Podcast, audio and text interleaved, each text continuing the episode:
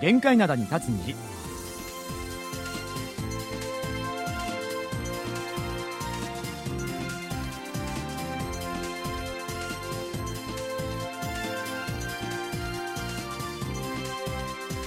リスナーの皆さん、あにゃせよう。木曜日の限界なに立つ虹、金日の偉人ヒョンです。えー、2週間ぶりの金日ですが、今やすっかり秋ですね。あにゃせよ、ジェリー武田博光です。ソウルは今日朝の気温が10度を下回ったそうです。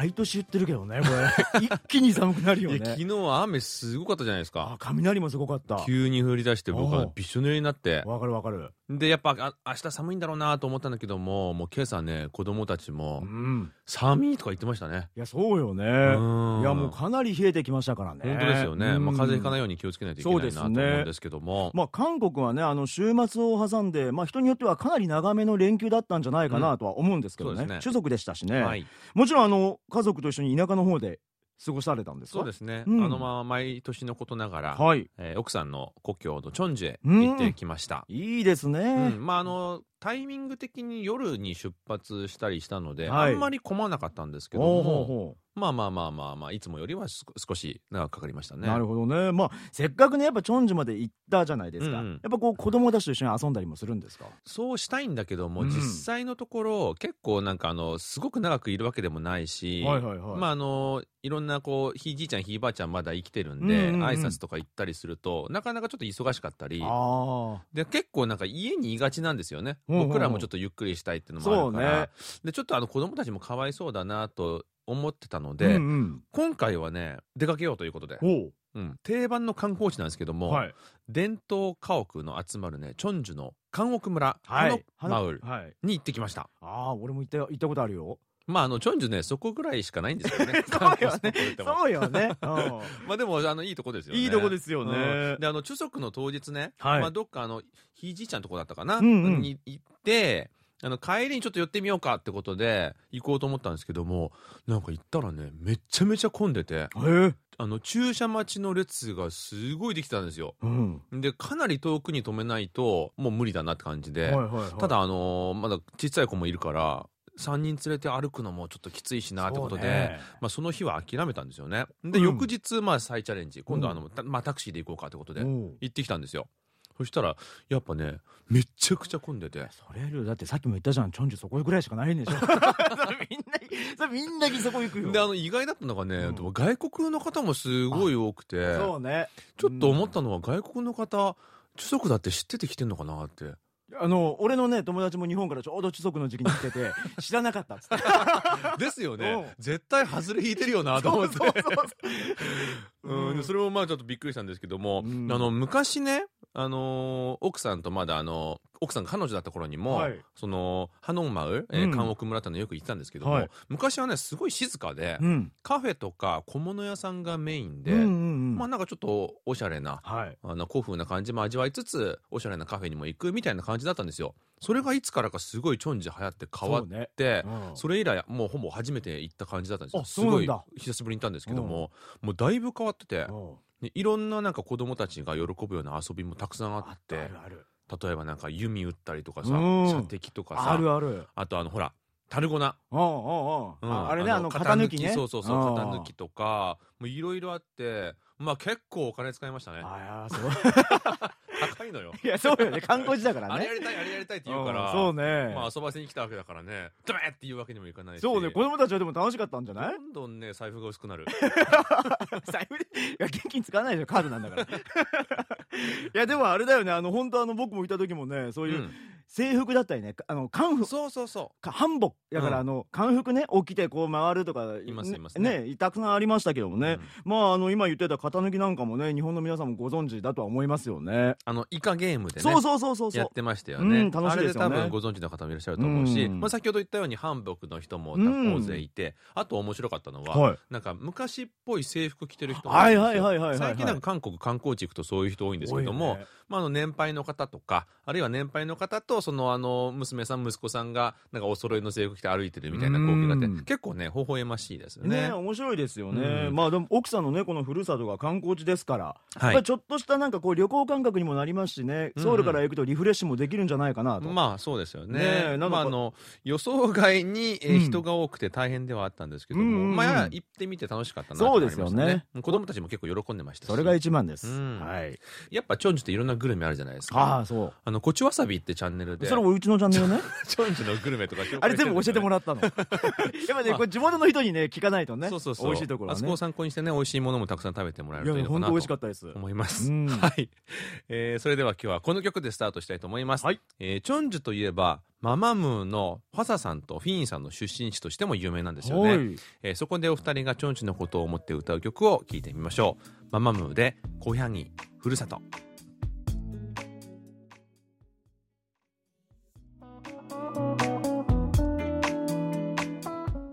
はい、えーママムーで「小ヤギふるさと」をお聴きいただきました、はい。歌詞でね、うん。あの学校のすぐ隣が関奥村、うん。であの飽きてたんだけどみたいな歌詞があったんですけども、うん。実はその学校うちの奥さんの母校でもおあって、ー。まあ、奥さんはあの高校の方でファサさんとフィニーさんは中学校の方なんですけどもねそこにも行ってきました。ああ、ね全部ね、行かれたということで、かなり楽しんでるじゃないか。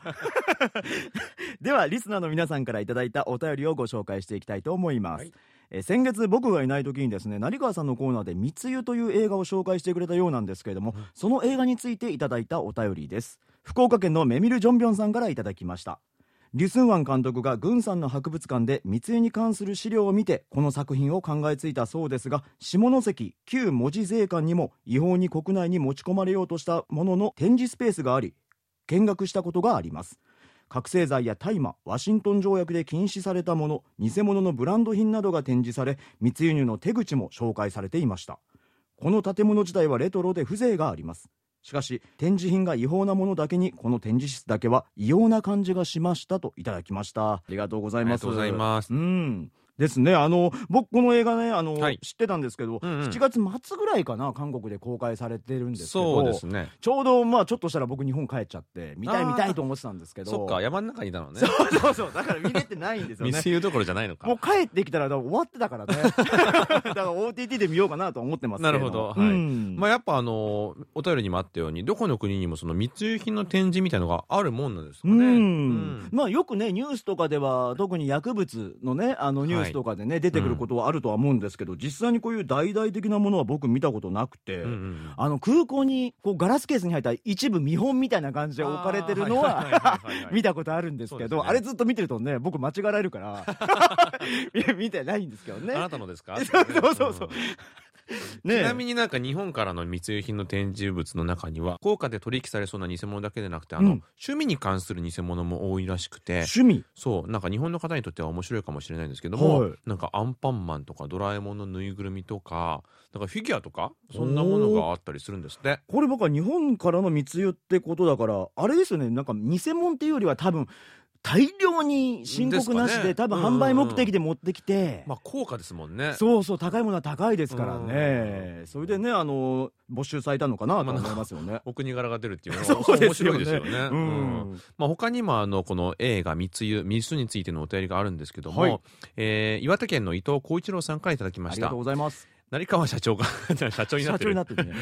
成川社長が紹介した映画「えー密輸は」えー、シンさんが子供の頃電化製品や雑誌などを海の中でリアル密輸をやっていたそうですよといただきました。ありがとうございます。うんありがとうございます。うん。なんかそのお話もあったんですよね、はいはい。海の中での密輸の話っていうのがあったんですけども、うん。まあそれはあの映画をご覧いただければわかるかなと思うんですが、昔は本当にいろいろなものが密輸されていたっていう話はよく聞きますよね。うんよく聞きますね。やっぱりあのプサンが日本の文化の入り口だったとされるのも、はい、密輸が関係してるんだとか、なんかよく聞くのは、うん。うん、あのレコードとか CD はそうですね。うん聞いたりするんですけどね。なんかあの密輸しやすそうですよね。そう。まあね。場所取らないから。そうね。うん。まあ需要もありそうですしね、ううん。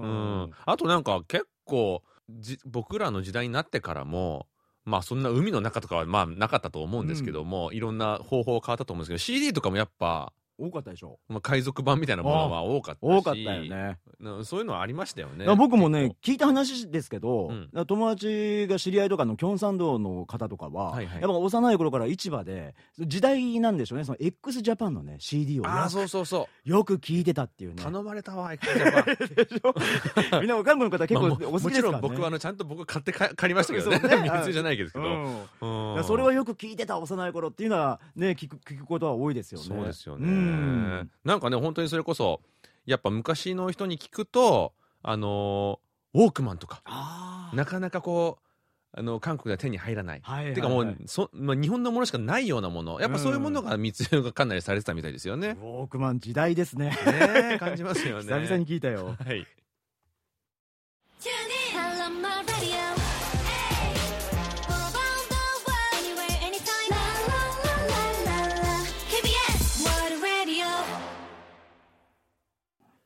韓国の本と映画であなたの人生をもっと豊かに。成川綾の優雅なソウル生活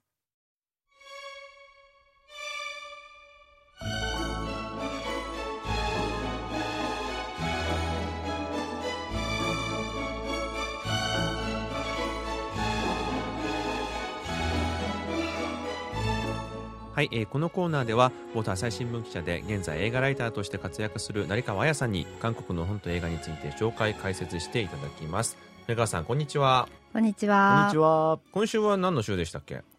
えー今週は映画なんですけども、はい。はい。えー作品の紹介ではなく、うん。釜山国際映画祭についてお話ししたいと思います。あーなるほど。もうそんな時期ですね。そうなんです。昨日10月4日に開幕したんですけども、はい。うんえー13日まで10日間開催される予定で、はい。えー私はちょっと出遅れちゃって今日、うんえー、釜山入りします。今日行かれるんですね、はい。ガラガラ引いてきました。ということで今回の注目の作品やイベント特徴などをご紹介したいと思います。はい、はい。はい、えー一番見たかった開幕作を見逃してしまったんですけども。昨日でしたもん そうねなんです。見たかった、えー韓国が嫌いでという映画で、うん。えーこのコーナーでも原作のチャンガンミョンの、えー同名小説を紹介したことがあります。そうですね、うん、で映画の方はひと夏のファンタジアで知られるチャン・ゴンジェ監督ううん。ん主演はこうアソンで、えー原作も面白かったのでどんな風に映画化されたのか、えーとても気になってます、なるほど。まあ、ちょっと見逃したので劇場公開を待つしかないですけど。開幕作だとしても、うん。あと何日間かはあるんですけど全部あの売り切れでやっぱり。そうでしょうね。即売り切れって感じでしたね、何かあのこの本で印象的な場面とかで映画化されててほしいなみたいなシーンとかあるんですか？そうですね。多分まあオーストラリアに行ってからっていう部分はどうなったのかちょっと分かんないんですけども、うん。行くまでのその韓国が嫌いになるところ、まあ、つ付き合ってる彼の親とのエピソードとかなんかあの、はいはいはい。初対面で無視されたとかですね、うん。そういうなんか今の韓国の若者が感じてるちょっと微妙なそう繊細な感情みたいなのがどういうふうに表現されてるのかなとなるほど。思ってちょっと気になっています。この監督僕あのひと夏のファンタジアは結構何回も見てるんですけど、うんあれも現場でね僕ハン・ヒョジュさんに直接言われたんですよ。あなたはこういう映画にたくさん出てくださいって言われて、へーでそれで何回も見てたんですけど、うん。なんかあれも淡々としたこの会話劇ですごいリアルな感じじゃないですか、うんだからそんな感じで描かれてるのかなこの映画も、うんって思っちゃうのでそうですね。結構ね期待したいんですけどね、うん僕はそうですよね。うんまあまあ見逃しちゃったんですよね。また劇場公開されますからね、はい。はい、であのプサン映画祭は今年実は内部のややこしい事情があって、はいえー実行委員長と運営委員長が空席で代行という状態なんですけども、うん。あその代わりにえー映画祭のホスト役が、えー俳優のソン・ガンホということで。えーそうですよね、はい、もともと あのはホスト役みたいなのはないんですけども、うん。今年だけ特別あって、結構箔がつきますねやっぱ。そうですよね。あのまあ、昨年のカンヌ国際映画祭で主演男優賞を受賞してうん。韓国映画界を代表する顔と言ってもいいと思うんですけども、はいあそのソン・ガンホがゲストの監督や俳優を迎えるという役割を務めます。まあ、世界一世界で一番有名な韓国の映画人とし言ってもねうん過言ではない方なまので海外のお客さんは「わあソン・ガンホだ」って嬉しいですよね。嬉しいです、ね。むしろ良かったのかななんかねそんな気もしますね。はいはい。で、あ今年のアジア映画人賞は香港の俳優のチョウ・ユンファがうん受賞するということで、えーチョウ・ユンファ主演のお男たちのバンカーや、はいえーワンモアチャンスなどが上映されます。まああの最近の若い人はあんまりかもしれないんですけど、うん韓国もやっぱ僕らよりも上の世代とかは、うんチョウユンファめちゃくちゃ人気ですからみたいですよね。うん男たちの番組なんてもう出世作ですからうね、ん、そううそうそうですよね。まあ、一目見ようと集まる人も多分多いんじゃないかなと思いますけどね。うん、そうですよね。まあ、スクリーンで見れるっていうのがまた貴重ですもんねそうですよね。うん私もスクリーンで見たかったですね。うんうんえー昨年はトニー・レオンが受賞していて、香港の俳優が2年連続の受賞ということなんですね。なるほど。うん、でなんかあのチョウ・ユンファでいうと、うん。ミルキスの炭酸飲料のそうそうそうそう。CM とかなんか結構韓国で本当そうそにう。親しまれてたんですよね。多分ね、今言ったら、あの、若い人たちには、はあはって言われるね。全然知らないと思うんだけども、ああの、コマーシャルがすごい有名だったんですよ。みたいですよね。この爪楊枝をペッて吐くやつね。それをな、みんなが真似するみたいな。うん。えーそうなんですね。であの私がとても楽しみにしているイベントの一つはアクターズハウスという俳優のトークイベントなんですけども、うん。えー今年はユン・ヨジョンソン・ジュンギハン・ヒョジュジョン・チョが登壇する予定です。うん豪華ですね。うんでまあ、これまでの俳優人生を振り返って出演作のビハインドストーリーなどをたっぷり語ってくれるイベントなんですけども、まあ、今年で3年目ということです。うんうんでソン・ジュンギは今月韓国で公開予定の最新作の「ファラン」についても語ってくれるかなと期待しています。はいはいはい。でまあ、この中でジョン・チョウだけもしかしたら聞いたことないという人あのいるかもしれないんですけども、はい。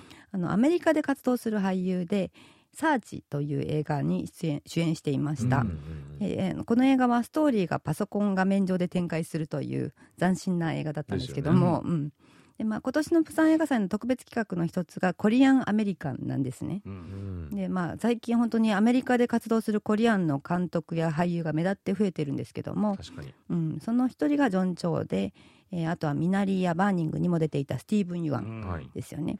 ということで今年はミナリやバーニングの上映もあります。うんなるほどね。僕もあの連絡もらってあの前以前出演してた「パチンコ」っていうドラマあるじゃないですか、うんあれの監督が2人いらっしゃるんですけど1人がコリアンアメリカンなんですね、うん。で僕そのコリアンアメリカンの監督でずっとやってたんですけど、多分これで行かれるあそうっていうね、話をしてて、であのまた会えないのかなと思ってたんですけどまたソウルに戻ってこられるっていうのでその時はお会いしようかなと思ってまたこの時のね、はい話も聞けたらなとは思ってますけど、そうですね。ん。そうですよね。多分ユン・ヨジョンさんもこの関係もあるのかなっていう気がしますね、うん。あそうですよね。うん。そうなんです。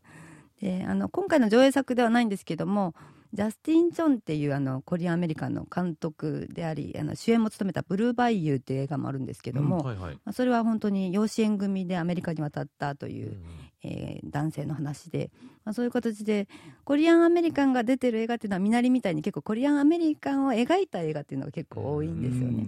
うん、でまあそういう映画もあるということでまた見ていただければと思います。うんでまあ、その他の上映作の中では、えーの個人的にはチャンニュル監督の「白桃の光、白い塔の光が」えー個人的に気になっているんですけども、うん。まあ今年のベルリン国際映画祭コンペティションに、えー出品されていました、はい。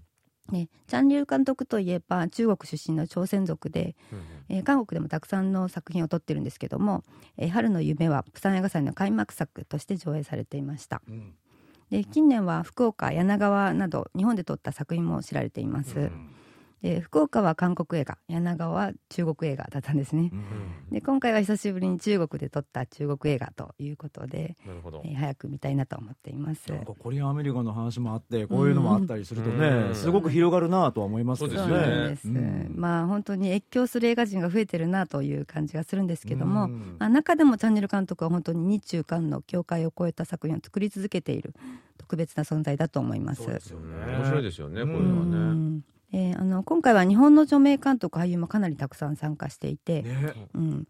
まあ、韓国でも人気の是枝裕和監督、うん。まあ、去年はソン・ガンホ主演の「ベイビー・ブローカー」で話題になりましたけども、えー今回は「怪物」で招待されています。もう常連ですね。もう来ない年の方がないですよね。そうですね。ねまあ、本当に今回でプサン映画祭に招待されるのは12作品目ということでね。多分ほぼ毎作プサンで上映されてるということだと思います。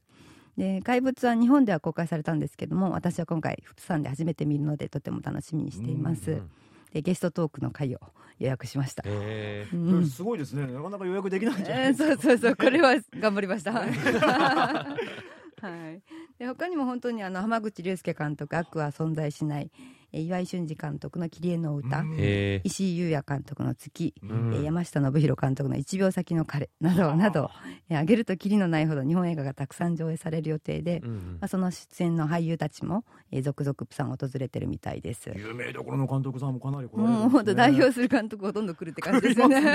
なんかやっぱ僕の世代とかはああんまりこの解放されて間もない頃っていうのもあって、日本映画ってそんなあの若い人はイメージなかったんですけども、最近はなんかいろいろね OTT とかの影響もあるのか、うん。若い人もね日本映画好きっていうその一定のファン層いるんですよね。そうですよね。あの独特の落ち着いた感じが好きとか、日本映画目当てで行く人もきっと多いんだろうなと思いますね。うんそうですねであの人気の作品は本当にすぐにチケットが売り切れてしまうんですけども、まあ、それで参加を断念するという人も多いみたいですが、うんうん。えー実は監督や俳優のあの野外舞台で作品について語るオープントークなど、うん。えー予約なしで見られるイベントもたくさんあるので、うん。あの今年でなくとも、まあ、一度プサンに足を運んで楽しんでみてほしいなと思います。本当あのこのプサン映画祭は僕一番行った映画祭ですし、自分ももちろんあのレッドカーペット歩かしてもらったんで、うん。すごい思い入れのある映画祭なんですけど、うん。期間中本当に映画の街っていう感じがするので、そうですよね。ぜひね行かれたことない方もこれを目当てに行かれても全然面白い映画祭ですからね、雰囲気だけでもね、うん十分楽しめますよね。夜はみんな飲んでいますから、そうね、ですね。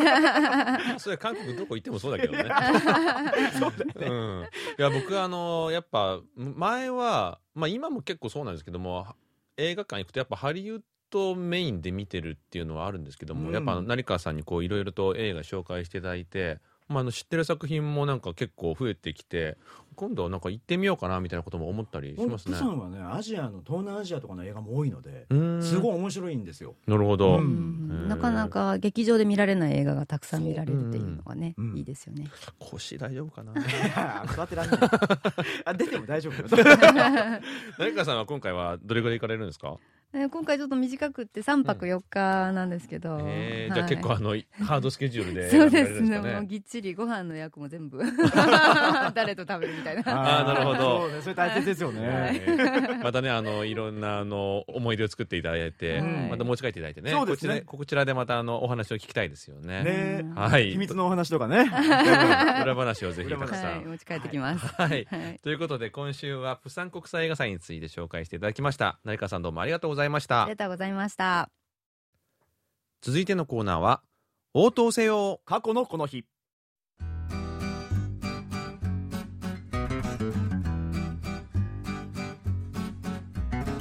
このコーナーは過去の今日に韓国でどんなことがあったのかをご紹介します。それでは早速過去の10月5日にタイムスリップしてみましょう。今から99年前のことです1924年10月5日日本女子大学3年生だったチェウニさんが朝鮮日報に入社しました。韓国初となる民間新聞女性記者の誕生です。チェウニさんはこの後政治部や社会部学芸部に所属して8年間朝鮮日報の記者を務めました。当時は女性記者どころか女性が社会に出て働くこと自体がさほど多くなかった時代です。ちょっとした取材でも苦労したというエピソードが多く残っていますがチェウニさんは持ち前の行動力で切り抜けていきました。特にたびたび変装して取材を行っていたことは有名でキーセンや女中行商などさまざまな立場の女性に変装して事実を追求しようとしていたそうです。一方で啓蒙活動にも熱心で新聞の家庭欄で当時活躍していた女性たちを紹介するなど女性の地位向上にも励んでいました。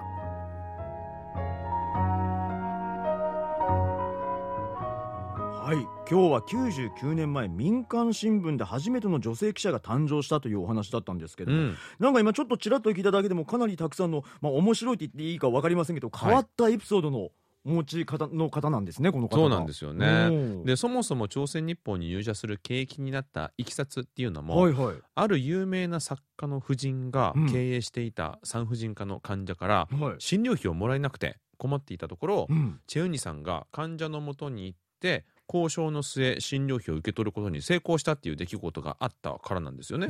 でそれでその作家に見込まれて推薦で新聞社に入ることになったんだとか。NHK の朝ドラのヒロインみたいな流れですねね。ねであのさっきほら戦争とかもあったから、はい。なんか映像化しても面白そうですよね。全然なんかいろんなエピソードあるから、んうん。映画にできそうですよね。ですよね。うん。この一人の女性の、でそしてあの新聞記者としての仕事の他にもいろいろな経験をされていてですね、うん。えー無線通信の試験放送でアナウンサーの役割をしたり朝鮮の女性として初めて野球の試合で始球式をしたり飛行機に乗って登頂球を発表したりとにかくこの時代を先行く女性だったんですよね。うん。まあ、この時代だからすごいですよね。すごいですよね。うん。ちなみに1984年からは毎年彼女の志を称えるとともに、えー後進の育成を奨励するというチェウニ、えー女性記者賞が発表されています。まさにあの女性記者の代名詞というふうになったわけですよね。そうですね。ん。今やあの女性の社会進出も普通になりましたけども、はい。彼女のようなパイオニアのエピソードっていうのはやっぱ面白いものがありますよね。そうですよね。はい、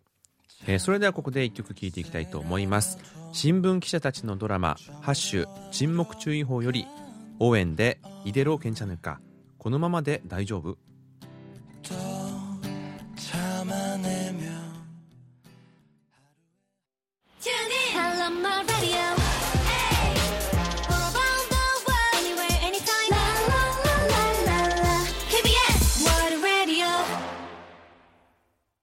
ここでまたお便りを紹介していきたいと思います、はい。えー初めてのお便りをいただきました。ありがとうございます、ラジオネームエイトさんからです。初めてお便りします。うん、KBS ワールドラジオを聞き始めて約1年になりました。最初に聞いたのは昨年の7月頃カーラジオを聞いていたら k p o p を1時間特集している番組があって珍しいと思って中波 1170kHz がどこの曲か調べたら日本の周波数表には載っておらずうんうん、KBS の日本語放送であることを知りました。なるほど、その時聞いた番組は k p o p インデックスだと思います。うん、限界灘に立つ虹は名前だけ知っていて昭和の時代に秘密のベールに包まれていた韓国の情報を知る数少ない情報源というイメージを持っていたのでね。今でもやっているということに正直驚きました。最初に限界灘を聞いたのは金虹だと思います。あら嬉しい。その時はパーソナリティが代打のゆきかさんで華やかな雰囲気の放送だと思っていましたが、はいはいはい。数週間聞いた後武田さんが戻ってこられて 急に男臭い放送になって驚きましたがこれが平常運転だったとは私はてんてんてん絶望。いや絶望書いてない。それ書いてないよ。私はラジオ好きでいろんな地方のラジオを聞いていますがやはり北海道や九州など自分が住む関東と違う文化の土地のラジオを好んで聞いています。韓国も同様に日本と違う文化を分かりやすく伝えてくださるので毎日楽しんで聞いています、うん。海外放送の BCL はともすれば聞くこと自体が目的になりがちですが KBS ワールドラジオはニュースやエンタメトークもきちんとコンテンツとして楽しめる内容になっていると感じます。これからも聞き続けたいと思いますので楽しい放送をよろしくお願いしますといただきました。ありがとうございます。嬉しいですね。ねえ。うん。あの僕がいない時に初めて聞かれた それはびっくりするよね。いやそうよね。全然雰囲気違うでしょ。やっぱあのゆきかさん相手だと僕もちょっとこの控えめになるじゃないですか。そうね。うん。だいぶ違うなって感じられたと思いますけどね。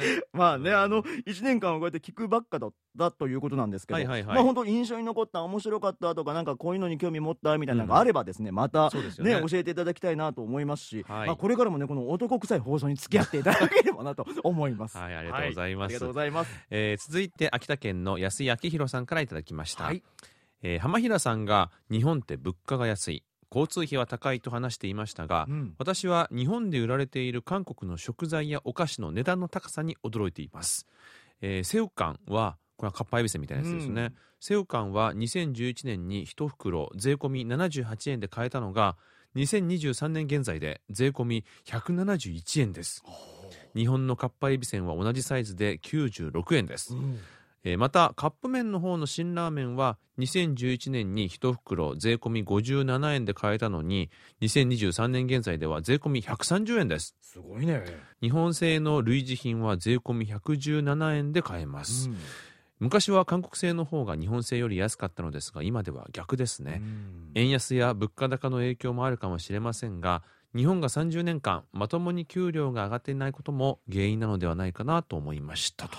ありがとうございます。ありがとうございます。うん。まあ、あの正確な数字まであの、ね。ね、送っていただいてわかりやすいです勉ね。強になりますね、うん。それにしても高くなりすぎでしょいやすごい高くなってんね。ね。ええまあ声優館、まあ、かっぱえびせなんてすごいだ。上がりようですもんね。お菓子もカップ麺もどちらもこう2倍以上になってるんですね、この僕2年間で、ついこの間まで日本にいて、うんうん。で日本の周りもねみんな高くなった高くなったっつってるけど、はいはい。俺韓国から来てるから全然安いじゃんって思っちゃうんですけどなるほど。ぱその物価の違いですよねやっぱね。そうですよね、うん。まあ、やっぱあのおっしゃったように円安ももちろん関係あるとは思うんですけども、はい。ここ数年っていうかね、うん。あの近年の韓国の物価上昇がえぐいんですよね。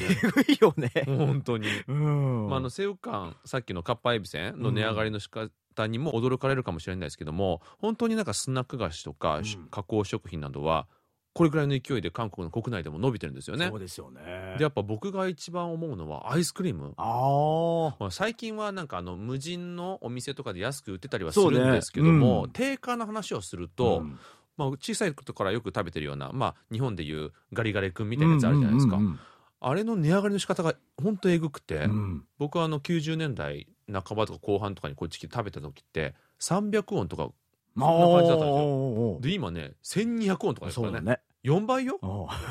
そうよね。でちょっと気になって日本のアイスクリームってそんな高くなったのかって調べてみたら全然なんですよ、もう同じぐらいだよね。2倍にもなってない。2倍にはならないよ。本当にねガリガリ君なんか25年ぶりに値上げしたとか言ってたから。謝ってたからね会社がね。ねえ。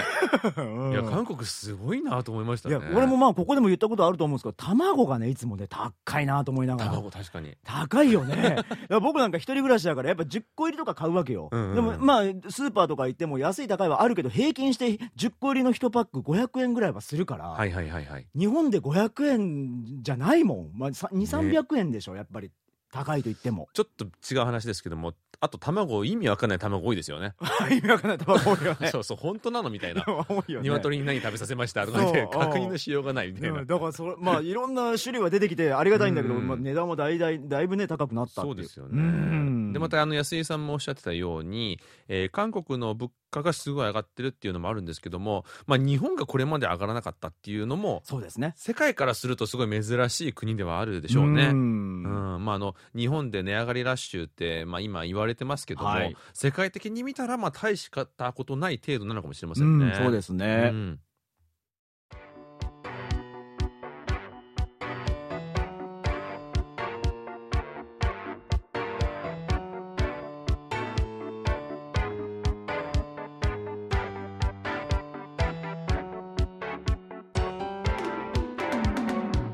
さて続いてのコーナーは2030青春エッセイ。2030青春エッセイはチョン・ユソンさんが韓国の今を生きる20代30代女性として日常の小さな発見を個人的な観点から綴ったエッセイをもとに投稿していくコーナーです、はい。ユソンさんこんにちは。こんにちは。すっかりね、うん。我々あの服装変わりましたよね。はい。あ、本当だよねううん、この前までね結構あの薄着だったんですようんね、うん。ですね。もう秋ですよね、うん。最寒い。近天気いいですよね。今日ちょっと寒すぎあ、今日ははちょっと寒いんですけど、うん。いやなんかいや気分がいいですね。なるほど、テンション低いです その割には。あ、そうです。秋ですから。秋で、落ち着いてるのね。そうそう。えーっと今週はどんなエッセイなんでしょうか？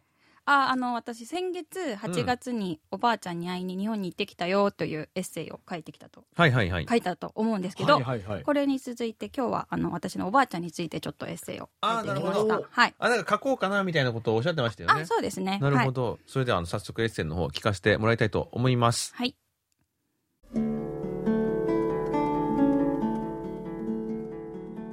私の祖母貴子さんは今年で91歳になる私より60歳年上で同じ猿年の貴子さん。しかし認知症の貴子さんは自分の年齢を知らない。ばあば今年91だよと言うと嘘や私まだ80やでとなんて失礼なことを言うんだと言わんばかりに私を睨んでくる。いつも同じ反応なのだがそれがかえって面白くてついちょっかいを出してしまう。私は祖母の最愛の孫だった。女の子の孫は私が初めてだということ。同じ干支生まれだということが祖母にとっては特別だったみたいでユーソンちゃんと私は同じ猿年仲間だからねが口癖だった。ばあばは私が一番好き。このことは子供の頃の私にとって小さな誇りだった。子供の頃たくさんの愛情を注いでくれた祖母は私が大人になってすぐに認知症になった。認知症といっても昔のことは覚えているし家族の顔もちゃんとわかる。ただ昨日どこへ行ったかやついさっき食べたものなど認知症になって以降の記憶を長く保てなくなってしまった。最近は体を動かすのも億劫になったのか8月に祖母に会いに行った時祖母はほとんどの時間をベッドで過ごしていた。でもたまに調子がいい時もあった。ある日の夜私がパソコンで仕事をしているとトイレから戻ってきた祖母はベッドに入らず私の横に座ってパソコンの画面を覗き込んできた。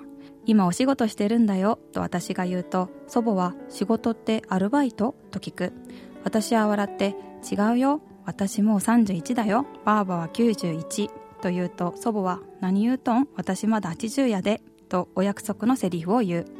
その後しばらく考え込んでいた祖母は突然もう明日死んでしまいたいと言った。その言葉はおそらく冗談じゃない。私はわざとらしいほどの陽気な声でダメだよ。明日は T さん家に行くって言ったでしょ？と言った。T さんとは祖母の旧友である。祖母は目をまん丸にして T さん家に行くの？じゃあ明日は死ねへんな。と言った。どこかへ行こうと誘っても行きたくない。しんどい。と言っていた祖母が珍しく意欲的で私はなんだかほっとしてしまった。でもその後祖母はちょっと意地悪な顔で「それか T さん家で死のうか」とツッコミ待ちのボケを挟んできた。私がお望み通りに「それはダメ T さんに迷惑だから」と言うと祖母は「ははは」と満足そうに笑った。祖母が認知症になってからはたまにあるこんな何気ない会話がすごく嬉しい。でも祖母の記憶にはこの会話は残らない。そう考えるとやはり切なさを覚えてしまう。同時に罪の意識も私が高校生だった頃祖母が韓国へ来たことがある。当時思春期真っ只中だった私はせっかく会いに来てくれた祖母とろくに会話しようとせず部屋にこもっていた。それが祖母にとって相当ショックだったのだと祖母が日本に帰った後母が教えてくれた。祖母に認知症の症状が出たのはそれから2年後だった。人生はいつもちょっとだけ間に合わない。祖母のことを考えるたびにある映画のキャッチコピーが思い浮かぶ。祖母が認知症になるのがもうちょっと遅かったら私がもっと早く大人になっていたらちゃんと謝ることができたのに愛情の恩返しができたのに。今更こんなことを考えても長くとどまることなくすぐ飛んでいってしまう蝶々のような祖母の記憶を引き止めることはできない。人生というものはいつもちょっとだけ間に合わない。自分の思い通りにはならない。それでも私は祖母が私がおばあちゃん子だった。可愛い孫だった頃の記憶だけを持っていてほしい。そんなずるい考えをしてしまうのだった。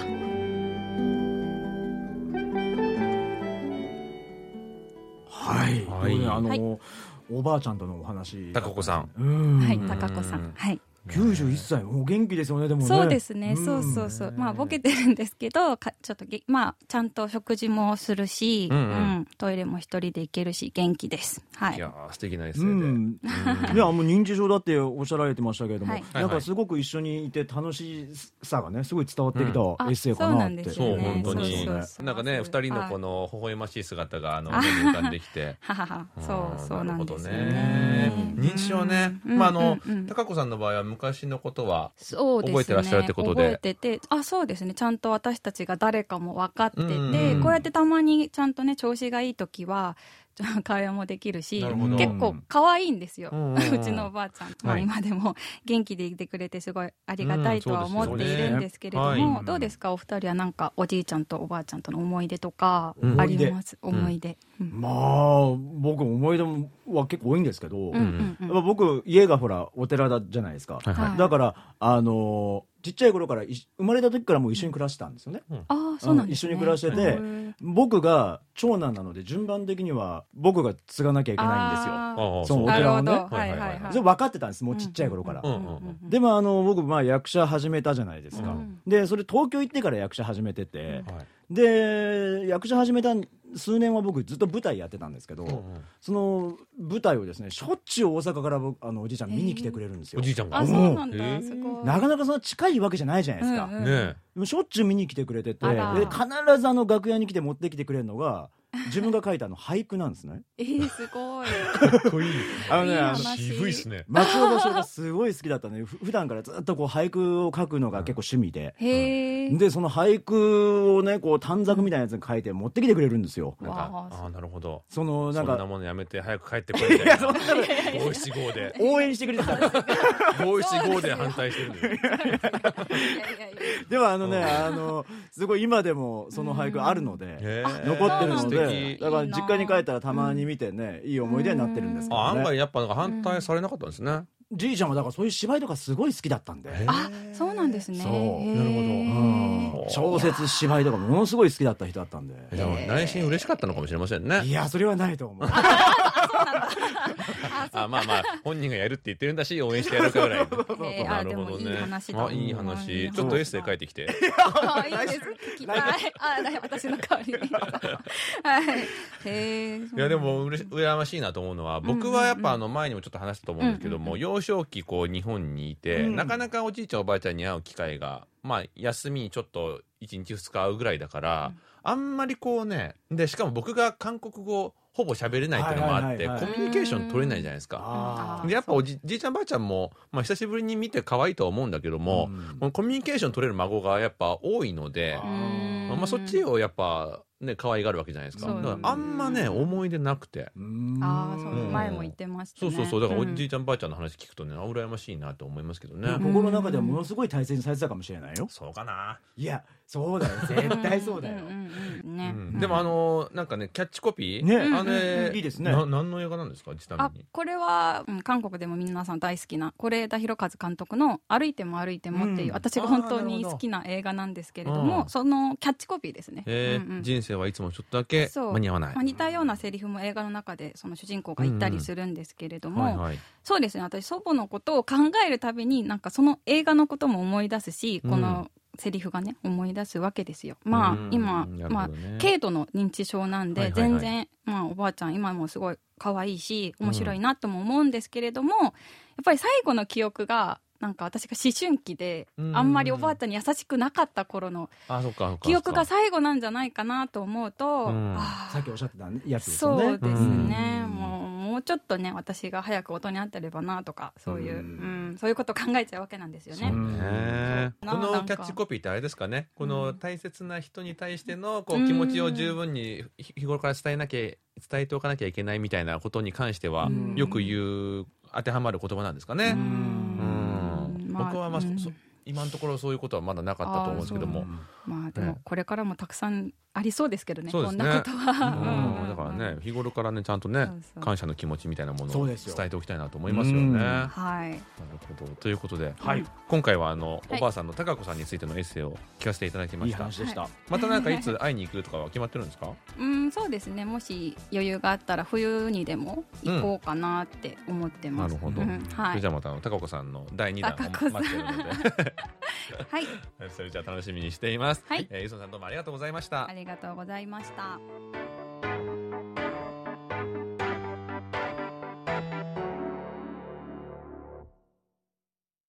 そろそろお別れの時間が近づいてまいりました。木曜日の限界灘に立つ虹金虹ではリスナーの皆様からのお便りをお待ちしております宛先はジャパニーズアットマーク KBS.CO.KR ですどんなことでも構いませんのでどしどしお送りくださいえー最近ライブ配信が変則的になっていたんですが、はえー今月は通常通り26日の最終木曜日にお送りします。それとですねあの金虹法廷がどんな案件になるかは来週放送いたしますので、うんうん。来週もぜひ聞いてください。はい、えー木曜日の限界灘に立つ虹金虹のお相手はイジンヒョンと武田博光でした。皆さんアニョイゲセヨ